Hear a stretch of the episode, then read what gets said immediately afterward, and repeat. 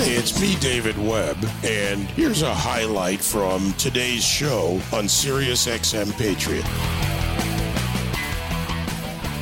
It's no secret worldwide about the, the train wreck, the deadly withdrawal from Afghanistan.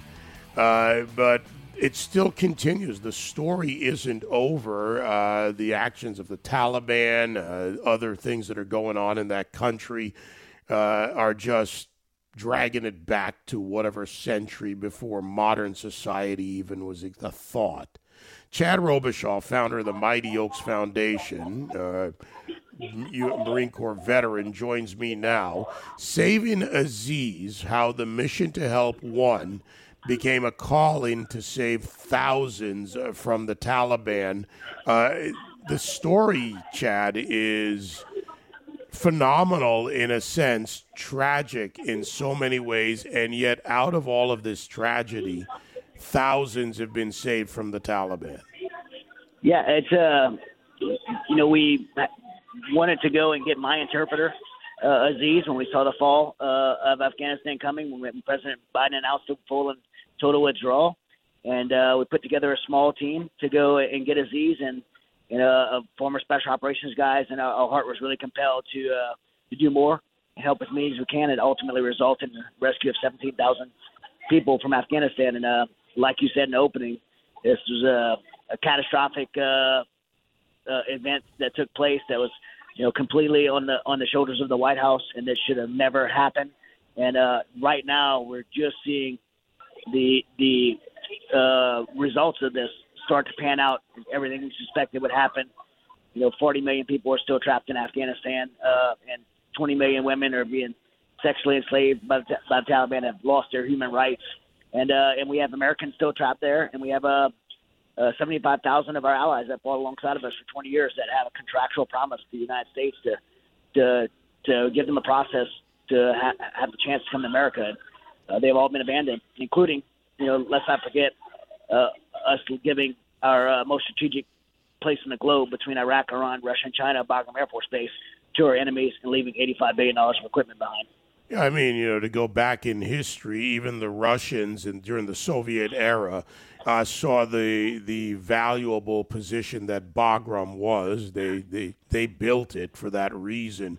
Uh, let's draw uh, some distinctions with your help. As you said, the numbers: uh, twelve thousand within the first ten days, seven thousand overall. The evacuees in weeks, uh, but you know compare, contrast, make the distinction between what you and your team did uh, and you write about in Saving Aziz versus what we saw with the Biden administration and unvetted uh, plane loads being brought to Dulles Air Force Base while planes were in the air. They were trying to figure out where they could send them to the National Guard base. There would have to be a training base. So many stories, so many problems with just a flood of people taken out without vetting? Yeah, it's an important question because uh, it's, it's actually one of the things that people, you know, publicly attacked us for, saying you're bringing these people to the United States and and uh, you don't even know who they are. So first, first of all, you know, I'm not the State Department, so I don't have any ability to bring anyone to the United States. Uh, we were simply evacuating people from Afghanistan, bringing them to a third-party country, United Arab Emirates, where the State Department could process process them from there. Yet the people we were getting out uh, our manifest had to have people with paperwork, SIVs, which are our interpreters and, and allies, uh, P1, P2 visas, people that be qualified to actually uh, even make it in the process with the State Department. Uh, uh, opposite of that was the DoD planes that were being loaded with people that that rushed the gate. The military was told to crack the gates open and uh, let people let people in in groups. They would put those people in a in a hangar and then they would load them on aircraft, uh, not knowing who they were, not vetted at all, fly them directly to the United States with no immigration process at all, and they were not even obligated to stay in these facilities here in the United States and, and walk off freely into into America. And uh, so I share those concerns as someone that was involved in this evacuation.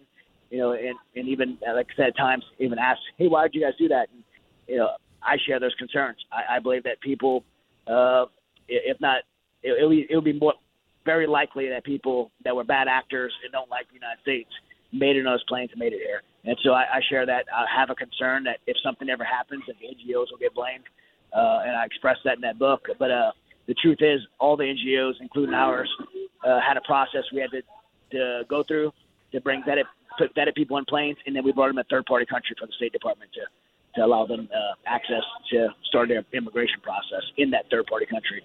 That was not the case for the DoD. You know, overall, how's that process going? You know, there there are elements of this. If you were able, if and I say you, but if people were able to get to India, for example, they had a 24-hour refugee visa capability. If they got into Pakistan across the border uh, by bribery or other ways, they were able to get to some safeties and then transit from there. So overall, and again, not in detail because 17,000 evacuees, uh, that number, round number we're talking about. Overall, how's the effort now? Well, I mean, um, as far as continuing to get people out of Afghanistan, uh, that effort's been shut down because we have no, even if we get them out of Afghanistan, we have no place to legally bring them because the State Department has successfully closed all those doors on, on us and any other NGOs.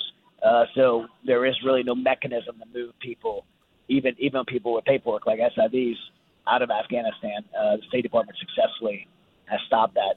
Uh, the people that we had got out previously, particularly the 17,000 people we got out, uh, who were mainly in, in uh, United Arab Emirates at the Abu Dhabi Humanitarian Center and uh, in Albania, uh, many of those people have moved on to the United States, to places like Canada, Brazil. Uh, you know, as they're being held in the in the UAE, there's a, a host of nonprofits uh, and the State Department there working to you know sort out who is there, where could they go, what countries would take them, and uh, have been moved on uh, to, uh, I think there's maybe a thousand left still at the humanitarian center in UAE. Others that cross the border, like you said, uh, in you know fleeing to places like Tajikistan and Pakistan, uh, Iran, other places. You know, so they had temporary status, but many of them, uh, many of them, I know Iran sent a lot of them back into Afghanistan, which would be you know, uh, devastating to be sent back into Afghanistan. Uh, Pakistan has you know has people still there and, and they're trying to find homes and it's really up in the air. There's no uh, they have no support. Uh, there's really no path for them, and so you know I think Tajikistan uh, has been super compassionate and, and caring. Uh, I was part of our operation. If you read the book Saving Aziz, I talk about how one of the last things when we stopped flying people out, uh, myself and, and Staff Sergeant Dennis Price went into Tajikistan, spent 10 days on that border. We did 90 miles of border reconnaissance, and uh, literally we swam into Afghanistan every night for 10 days, build routes out to help people trapped in the Panjshir Valley get into Tajikistan. And so uh, a lot of people did make it to Tajikistan, and uh, from the best I understand, Tajikistan has been pretty compassionate with giving them a place to to transit to other countries or even even some uh, refugee statuses in, in Tajikistan. My guest, Chad Robichaux, founder of the Mighty Oaks Foundation, Marine veteran, multiple deployments uh, to Afghanistan. Now, you, you obviously worked, interacted with the people of Afghanistan, and also uh, interacted in, in various ways with the Taliban. Looking at where they are today, and as you mentioned, women uh, being suppressed, uh, just various forms of things we don't think of in American society, and nor should we ever as being the norm. Uh, yeah. How would you assess Afghanistan today? There was also a humanitarian crisis uh, when it comes to food. They unable to feed their own people. It's winter in Afghanistan now. I, I, you know, a year or so ago, I wrote about this, looked into it. The assessments were horrific then. Where is it now? I mean, uh, you talk, talking to the Afghan people there on the ground, it's just a sheer hell. Uh, I mean, the Taliban is not equipped to run a country, uh, to manage the economics of a country. Uh, people are starving, freezing to death. Uh, that's just, you know, from a geographical, uh, you know, uh, you know, normal everyday difficulties. But on top of that, the Taliban's, you know, leading as they always have with a with the iron fist of uh, through their ide- uh, uh, ideologies, radical ideologies. So Sharia law is back in place their uh, their their uh, women are back to zero human rights. They uh, have to wear burqas again, and they can't go outside. And they just last week they announced that they can't see male doctors, nor can they be educated to be doctors, nor can females be doctors as well. So there's no medical care for women in Afghanistan at all. No education uh, for them. uh, women, uh, I say women, little girls as young as nine years old, uh, nine, ten, eleven years old, are being married off as as as war trophies to Taliban fighters. Um, so that you know, the, you know, 20 million women have been sexually enslaved, and and uh, no one, you know, don't really have a voice speaking up for them. And uh, and and there's no one in the world that's even addressing this human rights issue. Uh, in addition to that, our allies, our interpreters that we left behind, are being hunted down, persecuted, uh, systematically brought out, brought from their homes in the middle of the night and, and executed. Uh, and these are, you know, people that depended on us. These are people that the United States government gave a contract, had a contractual obligation and a, and a moral obligation uh, to do the right thing by, and we didn't. and then, uh, in addition, you know, I, I know that we still have Americans left behind that did not get out during evacuation, and there's no news there to cover it. There's no one to tell their story, and uh, and they're they're trapped there. Many of them are trapped there in a big. You know, we don't know what the status is on many of them, but uh, you know, I believe there's still there's still many trapped there. Well, Chad, this is an important story, and I'm glad you wrote this, Chad. Uh, Saving Aziz is the book, How the Mission to Help One Become a Calling to Rescue Thousands from the Taliban. It's available wherever books are sold. Uh, and to the Mighty Oaks uh, Foundation, I know you do great work there too. Uh, so uh, keep it up. Uh, thanks so much. I appreciate being on. All right. Again, thank you, Chad. Chad Robichaux, Absolutely. founder of the Mighty Oaks Foundation, Marine veteran, eight deployments to Afghanistan, and his book, Saving Aziz, uh, just tragic, but a story that needs to be told, and it's still playing out today.